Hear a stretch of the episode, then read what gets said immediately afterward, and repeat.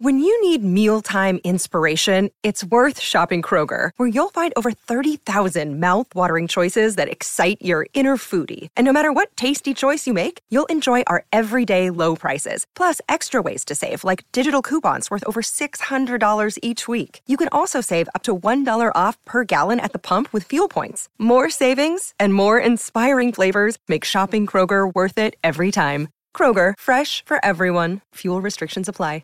For logbook servicing you can rely on, you need to make the right choice. You need trained professionals who are fully qualified to service your car according to manufacturer's specifications. For real peace of mind and a nationwide warranty, book in or book online at repcoservice.com. Want to witness the world's biggest football game? Head to iCanWin.com.au, predict Australia's score with a crystal ball, and it could be you and a friend at the FIFA World Cup Qatar 2022 semi finals, all thanks to McDonald's. Maccas, together and loving it. TNC's apply. Very pleased to welcome to the show uh, Gary Doyle. Gary uh, is on tour with uh, the Irish rugby team. He's part of the 42. Uh, Gary, and uh, you're looking back and reviewing a, an Irish performance, which, from your point of view, I guess wasn't up to standard, and looking forward to uh, some kind of retribution this time round in Dunedin. Gary, first of all, thank you very much uh, for joining the show. Welcome uh, to New Zealand, a belated welcome. Tell us about the 42. Tell us about the concept of, of this uh, interesting aspect of how you cover the game. Yeah, so thanks for having us on, Ian. It's just, I have to say, um, you may not be as aware of how fascinated Irish people and particularly Irish rugby people are with New Zealand and with New Zealand rugby. Um, like the last six years, the fact that we've finally managed to get a win over the All Blacks in that time frame is just such a an area of pride uh, in Irish sport because you know in the 1990s with a fairly fairly rough time of it, uh, we played between France, Scotland, the All Blacks, the Springboks, and Australia, we played about 37 tests, lost all 30, sorry, lost 36 through one of those tests. So the fact that we've got a competitive team now is a big, big thing. And the fact that we're able to go to New Zealand and be treated with the kind of respect that we receive these days, again, is a massive, massive thing. So sorry, I have, I have di- diverted away from your original question there, Ian, but just mm. want to get that in there just to give a bit of context. Yeah the 42 is a is a sports website. It's been going about 10 years or so. Um, the art of newspapers newspaper sales has sort of died down in the last in the last 15 years or so in Ireland an alarming rate. Like I'm a newspaper guy originally uh, and have been until the last two or three years. But uh, what we've noticed in the 42 is that people have a real passion for sport in Ireland and what's been really fascinating is uh, we see the numbers in each article, and the most popular sport uh, in terms of viewership is rugby, even though traditionally mm. rugby ranked fourth in terms of popular appeal in Ireland. So, as a sport, it has grown enormously in the last couple of decades. Fascinating, absolutely fascinating, and great, and great for rugby, I might add. Uh, Gary, uh, when you walked away from Eden Park, what what was your gut feel on that Irish performance? I'm still trying to make my mind up about it, Ian, because yes, the scoreline was emphatic. The there were a number of factors that really struck me in the face. Number one, the All Blacks' ruthlessness. When they see a chance, they take a chance. I don't think there's any other team in the world that is anywhere near as good at, as them at doing that. France are getting better, but to put it in context, Ian, in the Six Nations, Ireland conceded four tries between the 20th and 40th minutes of Saturday's test, Ireland conceded four tries. In the end, they conceded six. So credit to the All Blacks. Um, I know you're used to winning. I know your success rate, not just at Eden Park, but across a century of, of good work, is phenomenal. In this country, am I right in thinking that only five teams have ever beaten you here? The the Lions, probably, yeah. Lions, yep. Springboks, Australia. So you know, in that context, England as well, and and uh, in that context, Ireland coming here.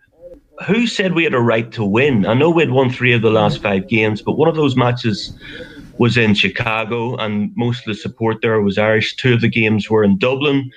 Really raucous atmosphere for those games. So when that happens, you tend to get this, you tend to get more decisions than you normally would away from home.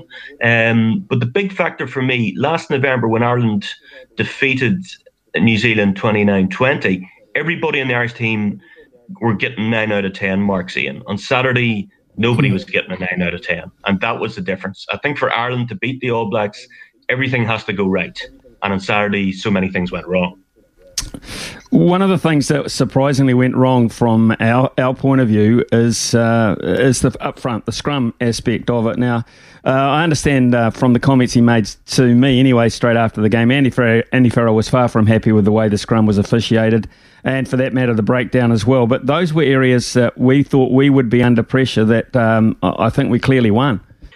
You're completely right there. Um, if we take the scrum first, there's there's a couple of things here. Cian Healy has been he's Ireland's most capped uh, prop. Now, Cian, Cian is coming towards the end now. He's not the player that he used to be. He picked up the ankle injury in the Maori All Blacks game, so Andrew Porter had to go the full 80 minutes. So that's one issue. The second issue is that Porter started life as a loose head, moved five years ago to be a tight head, and has moved back to be a loosey this year. So that's that, he's had a lot to go on with.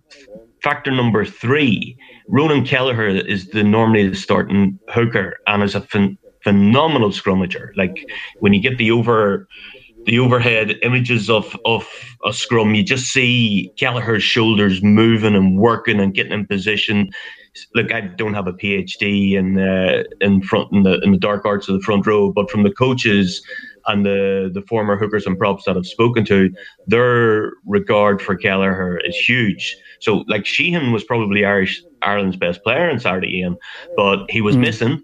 Uh, and what what you're also missing when or sorry he but sorry but Kelleher was missing. But what you're really lacking is the fact that you can start Kelleher and then bring Sheehan off the bench, and you can start Porter and bring Healy off the bench if he doesn't have an ankle injury, and then you've got the the final factor, which is Tadhg Furlong, who has been probably Ireland's best player over the last six years. He's been he's had niggly injuries in since February. And when you add all those together and you're coming up against a world class team, and I know you say you may have had worries or doubts about the All Blacks front row, it's still the All Blacks. And, you know, I, I can't emphasize enough how much respect, stroke fear, Irish rugby people have for your team. Okay, let's uh, look at uh, one of the uh, articles I read. You wrote um, you wrote an article suggesting perhaps that the cavalry reinforcements are coming. Are they going to be enough? Are they going to be here in time um, for Dunedin as such? And and what about the prospects of uh, Johnny Sexton for Dunedin? We will find out about Sexton sometime today. I think if he passes HIA three, Ian, he will be starting he will be playing. Mm. Uh, he's a very dogmatic individual. He's he he is driven to get Ireland to a World Cup final. Ireland are the only tier one nation, with the exception of Italy, that have never been to a World Cup semi final. Sexton has achieved everything in the game, bar a big World Cup. In fact, you could say the same about Irish rugby.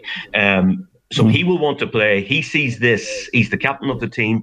This one of the intriguing things about this Irish team, and there's so many really quiet, stroke shy individuals in it. Um, so therefore, there aren't that many natural leaders. So take the likes of Robbie Henshaw, really good player, good operator, achieved almost everything in the game, twice a British and Irish Lion, but a naturally shy person. And you can't you can't convert people from shyness into, you know, brash and loud. They either are or they aren't. So you kind of need Sexton on the pitch in that regard, and we possibly need Conor Murray on the pitch in that regard as well. Peter O'Mahony started last um, last Saturday, and it was the first time he had started in quite a while. Normally they start Jack Conan and play Caelan Doris at six, but you need O'Mahony there because he's a natural leader. Remember Iain Henderson, the Ulster captain, he had to go home with an injury. So for, in that respect, I think we'll go we'll see Sexton start if he is available. Uh, in terms of the cavalry that are coming through, they'll just support the team and maybe make the bench and be there for the Maori All Blacks game. I don't think they're going to change the course of this uh, tour. Gary, in essence, um, if you look back on the, the 80 minutes of rugby that, that was played, uh, Ireland owned the first uh, 10 to 15 perhaps, lost heavily the, the 20 before prior to half time, but Uh, you could have been heartened by uh, the second half performance, the way they talked about it in half time and came back out after half time. So, I mean, the, the gap that seems to be there, if you look at the scoreboard, perhaps is not there uh, in all essence. Yes and no. Um, that they have a really good habit of coming out after half time. Like when they played against uh, the French in Paris, they were getting a bit of a beating in the first half. And first 10 minutes of the second half, they scored two converted tries. Again, they got the first try uh, on Saturday after a, a chasing experience in the second quarter. What does that tell you? It tells you they've got spirit, they've got a never give in attitude, which is admirable. The match finished with them camped on the All Blacks line. I think they lacked basically a bit of class to get across it, a bit more invention. I think there was an issue in attack. If you look back on Saturday, there were a few occasions when the bounce just didn't go Ireland's way. Um, now, look, the second try, the Reece intercept that came when James Lowe slipped, uh, came when Sexton took his blow to the head, so he wasn't around to orchestrate things in the opposition 22. You look at the try, Savea's first, it took a wicket bounce. You had two Irish players back covering James Lowe and Keith Earls, but it, it bounced away to them and into the hands of Savea. There was a chip through from Sexton and the further go Ringrose's head. You add all those things together, and it's a different scoreline. But I say that with a huge caveat. I mean, that's life. That's rugby. That's you know that's mm. what touring brings to you. Brings challenges. And when the ball did bounce into Reece's hands, he had the wherewithal and the speed to get uh, to the under the sticks. So I mean that's that's not luck, that's skill, that's brilliance. I think what we saw on Saturday was all black brilliance, and I don't think they've got enough credit for what they did. I think Ireland are a pretty good team. They're not as good as the All Blacks. I think they're in the next tier below the All Blacks, France, and the Springboks. Um, but we just saw New Zealand rugby at its attacking best on Saturday, and I think you should be fairly chuffed with what you did. Well, one of the other things, Gary, I mean, and you know, uh, uh you've, you've been around rugby circles for a long time. Here we find ourselves uh, in a five-game tour. Uh, a lot of people would say in the past, 40 players is ample. Surely you can get through five games with 40 players. Uh, I used to go back in tours in the old days where they played 20 games and they wouldn't have 40 players. They just uh, they were different mm. back then. Have you had enough? Have you ha- have have you had enough cover for bearing in mind that the two games? Uh, that you're playing outside the All Blacks. Of course, I like Test matches anyway against the Maori All Blacks. Yep. No, we haven't had enough cover, evidently. um, when you look at it, I think the Springboks have 43 players in camp for a home test series against Wales. Uh, to the best of my knowledge, the All Blacks have 36, we came here with 40. Um, we've already had to fly out uh, a fourth hooker, Niall Scannell. Uh, there was it was bordering on farce by the time that Michael Bent got the call on Saturday. Uh, the fifth choice loose head because of the issues with Loughman's uh, head injury and uh, the fact that Finlay Bealham got COVID. Um, and also we had flown Ed Byrne out, but he his his airline, uh, you know, his flight got delayed in Qatar, so he wasn't able to get in into the country in time. So no, they should have brought, uh, you know, just four four hookers, four loose heads, four tight heads, four scrum halves, four out halves. That's maybe they might have got away with three out halves because Ciarán Frawley uh, is a twelve who can play ten. Um, so no, I think they, I think they got it wrong in the numbers. But I think the reason they did that in was because of the World Cup. You mm. only bring thirty three, and they wanted to test themselves. They wanted this to be the reference point that they could look back in a year's time and say, listen, you've dealt with bigger challenges, you can deal with this one. I think that's what their thinking was. Okay, um, right. Dunedin this weekend, uh, Gary, of course, um, really a, a, a, nice little rugby haven again from New Zealand, but a crowd half the size, and you know the conditions are going to be perfect. It's under the roof. Uh, which suggests the All Blacks might just change gear and try and go up again in those conditions.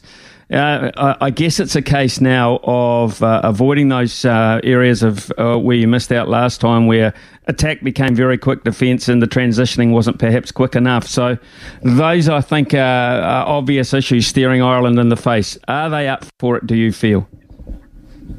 Definitely up for it. The spirit in the camp has been remarkable in spite of what happened in on Saturday and what happened uh, against the Maori All Blacks in Hamilton, they they're really the one thing that Andy Farrell gets right. Sorry, he gets several things right, but the one thing he is exceptionally good at is judging the mood of a camp, getting the atmosphere right, getting the balance right between uh, serious preparation, but also a bit of R and R, a bit of down downtime. So the mood is really good. Like you see them around town, they're they're walking freely around. They're they're not being uh, camped or sorry uh, interned in a camp. There is a there's a really really good spirit. My fear is what will happen in week three if you lose a game on Saturday, and you know it's it's this has this has the look of a five 0 uh, tour about it. I mean, they are up against really good opposition. They don't have a, a gimme where they can get a, a, morale boost and win. No match is easy, and they're playing they're playing teams who I don't think get as much credit down here as they should. For just from reading different different aspects, um, I'm tell you what, if you were if we had Irish teams that produced the the type of the type of rugby you guys produced uh, on Saturday, we'd be we'd be writing plays about it and, uh, and writing books about it because you've got some you've got some serious footballers there. Gary Doyle, uh, love the 42, love the concept of it, and uh, love the fact that rugby is getting such a healthy following uh, in Ireland. This team certainly uh, deserves it. Thanks so much for your time. Enjoy Dunedin uh, and Wellington as you carry on around New Zealand. Um, uh, let's hope, from your point of view, you've got something to write and talk about a little bit more positively next Sunday morning. Thanks for your time, mate. Enjoy. Ian, it's been a pleasure not just being the show, but it's been brilliant being here. It's been it's been a great tour so far from our perspective. When making the double chicken deluxe at Macca's, we wanted to improve on the perfect combo of tender Aussie chicken with cheese, tomato, and aioli. So we doubled it. Chicken and Macca's together and loving it. Ba da ba ba ba. Available after 10:30 a.m. for a limited time only.